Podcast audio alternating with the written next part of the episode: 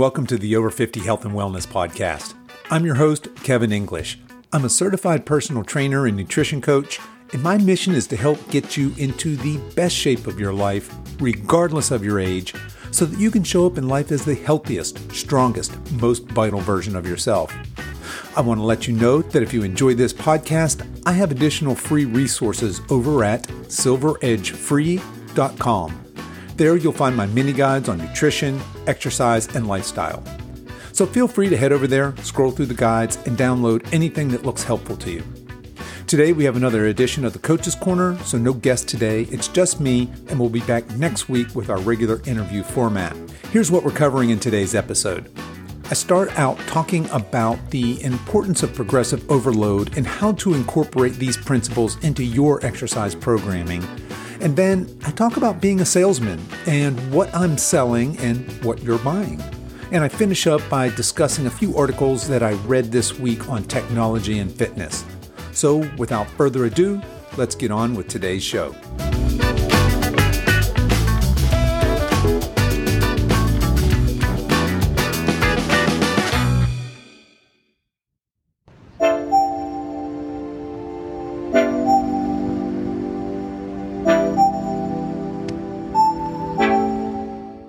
Progressive overload. One of the best ways I've come across to describe progressive overload is to tell the story of Milo of Croton. So, once upon a time, there was a young man named Milo from Croton, and he was born in ancient Greece during the 6th century BC, and he was the most revered wrestler of his time. He was a five time Olympic champion, and his feats of strength were legendary.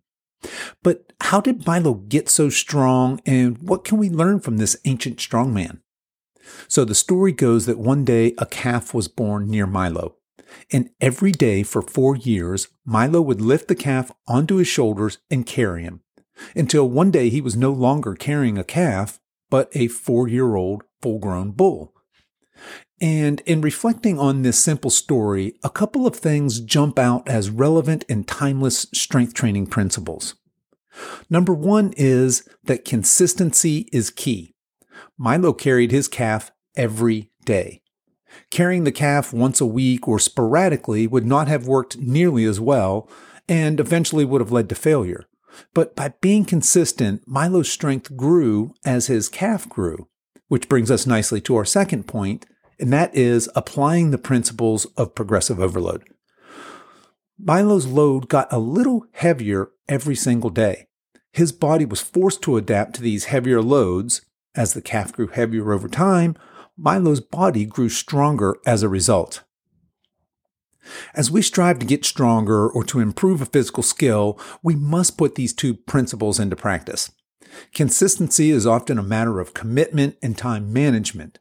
When physical fitness and strength gains are a priority in our lives, we are more likely to make the time for consistent workouts. Progressive overload is the other half of the equation. If we are only consistent, but we never increase our workloads, our bodies won't adapt and get stronger. The human body is amazingly built for adaptation, but will always find stasis where possible. For example, a jogger who goes out for a three mile run at the same pace every day may be fit, but that jogger is not making any fitness gains. Likewise, the gym goer who hits the gym three days a week and repeats the exact same routines at the exact same weights every week might be strong, but he or she is not getting stronger. There are several ways that we can employ the principles of progressive overload, and here are three of the most common. Let's use the example of a lifter whose programming currently has them squatting 150 pounds for three sets of 10 repetitions three times a week. So the first thing we could do is we can increase the load. And this is the obvious one. We can simply add a little more weight to the bar.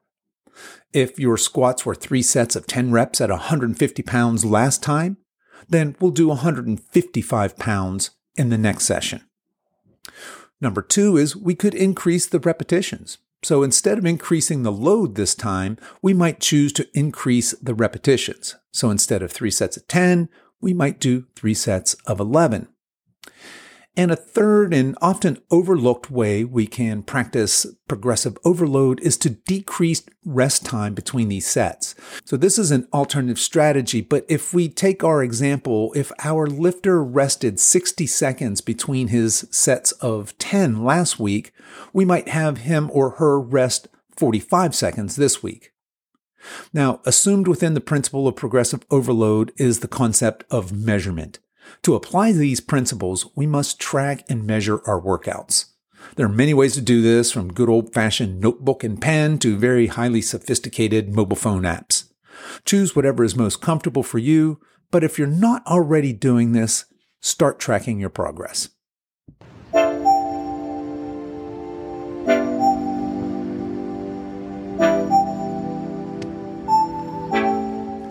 I'm a salesman. I've been in sales most of my adult life. I spent 20 plus years as a technology salesman, selling networking, data center, cybersecurity, and cloud solutions to companies. I've learned to pitch my offerings in the best light possible, to describe how wonderful life will be for the company once they choose our company to sell and install their new, say, data center solution. I learned to compete with other companies and to boldly ask for the business after making my presentations. And I suppose I'm still doing that now, but instead of selling to corporations, I'm selling to individuals, to you, really. But there are some big differences. When I sold to corporations, the transaction was more or less business. Emotion rarely entered into the equation. The person handing over the money, usually a CIO or a CFO, wasn't giving me their own personal money. Rather, they were entrusting me with a portion of their allotted IT budget. But now things are different, much different, both in what I'm selling and what you, the potential client, is buying. Let's start with what I'm selling.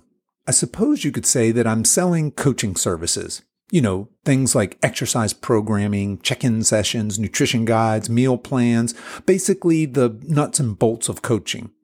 And that's certainly a large part of what I'm selling, but those are really just table stakes. And I don't think that's really what you want to buy. I mean, you could find all of those things for free on the internet. What I'm really trying to sell is the possibility of a lifelong health transformation, of pain free movement, of creating a roadmap and a strategic plan from where you are now to where you want to be. In my mind, that's what you want to buy. The nutrition plans and exercise programming are simply the tools that we'll use to get you there. So, going back to my corporate customers, they really didn't want to buy more servers or routers or software. That's just more crap for them to manage.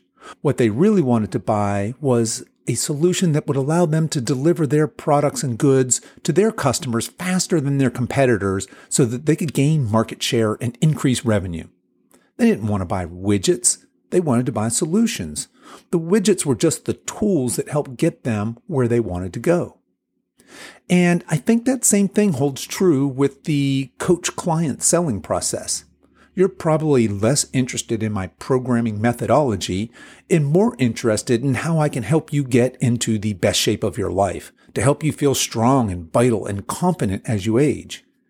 And this is an emotional investment. Your hopes and desires, maybe even your insecurities and fears, are on the line. And chances are you've invested in your health in the past and maybe even been burned. So speaking of investment, let's move from what I'm selling and what you're buying to what you're paying. And I'll start with this. My coaching services aren't inexpensive. I'm aware of that. My current offering is a highly individualized one-on-one coaching service. And all these services are specifically designed for you. My plan is in the future to have some online courses that will be available on demand at a much more reasonable price. But for now, I'm asking you to make a not insignificant financial investment. And I honor the fact that you are entrusting me with your hard earned money. But here's the thing that's often lost. The financial investment is usually insignificant to what I'm really asking you to pay. I'm asking you to permanently shift your mindset and perspective to alter the way you perceive yourself and the world around you. I'm asking you to make healthy choices that honor your body and your spirit, and not just for a month or for six months or even a year, but for the rest of your life. I'm asking you to reconsider your relationship to food and exercise, to reconsider your relationship to your body, and ultimately to change your behaviors for the rest of your life. I'm asking you to make difficult choices for the rest of your life. Now, this is way different than you giving me $200 and I help you lose 20 pounds in two months, and then we each go our own way. In that transaction, I helped you reach a temporary goal, but then what? If you haven't fundamentally changed in the ways that I just described, the chances are good that you'll gain your weight back. In fact, statistically speaking, you'll gain that weight back and a little extra to boot. And I don't want to be that kind of salesman. There's no shortage of those kinds of salesmen and saleswomen, and I don't mean to badmouth them. I just don't want to be them. In my corporate sales career, I had customers stay with me for 15 plus years. And I can promise you it wasn't because my widgets were better than my competitors' widgets or because I was the cheapest. They stuck around because I understood the value proposition of our relationship. They paid me to help them transform, to get from where they were to where they wanted to go. And that's the kind of relationship I want with my clients now. So if you're shopping for a personal trainer or a nutrition coach, ask yourself, what is it that you really want to buy? And then ask yourself if you're willing to pay the price.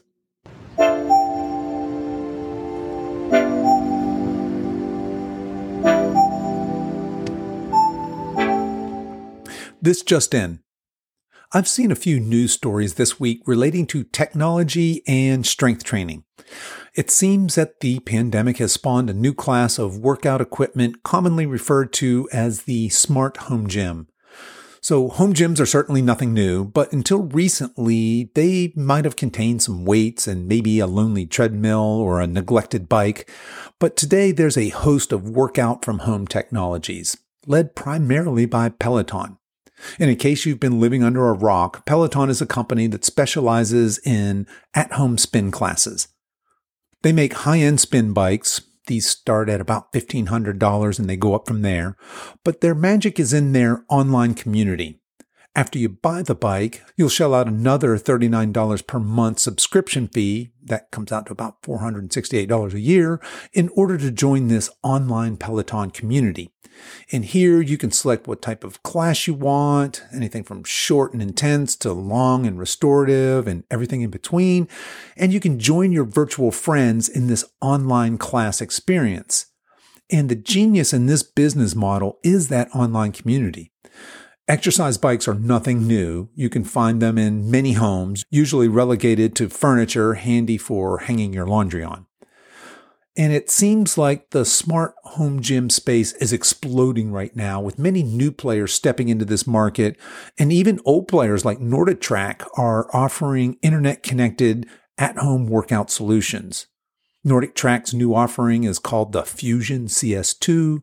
Lululemon is in this market with their offering called The Mirror, and the Amazon backed company Tonal is touting itself as a quote, revolutionary magnetic weight system paired with a bevy of world class trainers, end quote.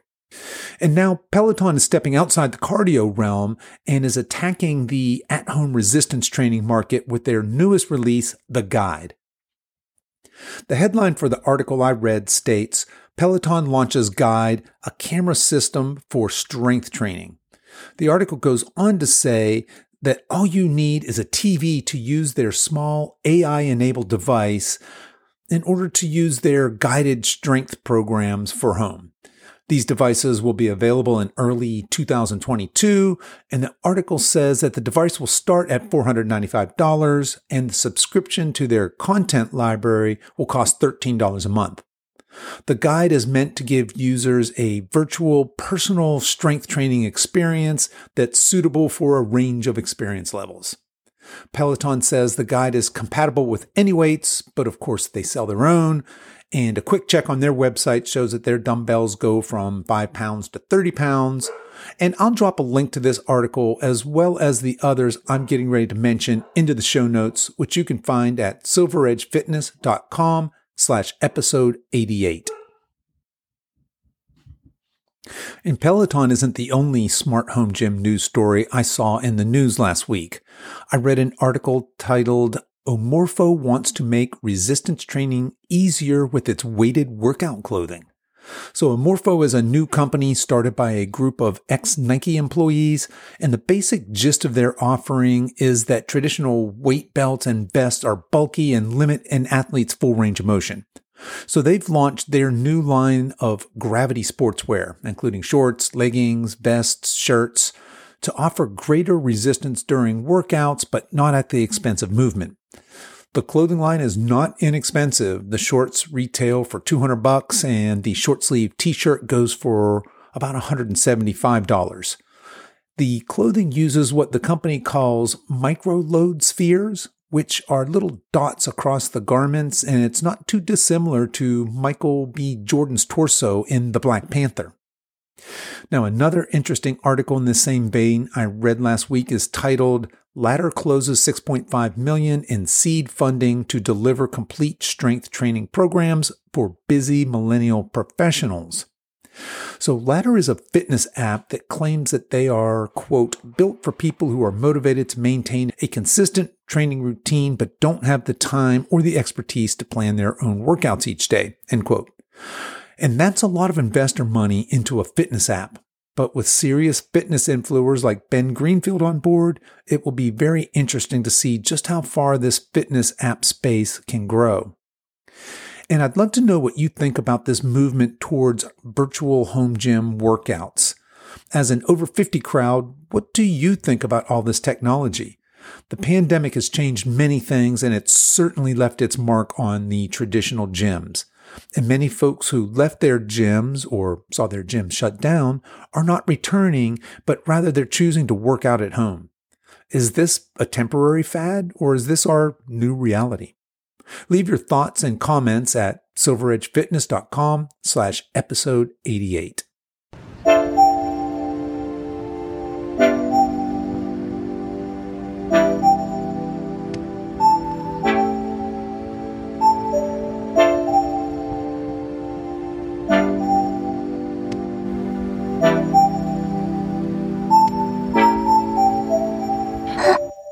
Okay, that's our show for today, folks. I'll put the links to everything we talked about in the show notes, which you can find again over at silveredgefitness.com slash episode 88. And don't forget to check out silveredgefree.com for more great free resources on how to live your healthiest, strongest life after 50. In the meantime, I'd love to hear from you. You can always leave a comment on this episode page or feel free to email me with any comments or questions from today's show. You can send emails to coach at silveredgefitness.com. I want to thank you so much for spending your time with me today. I'll be back next week with my regular interview format, but that's it for today. So until next time, stay strong.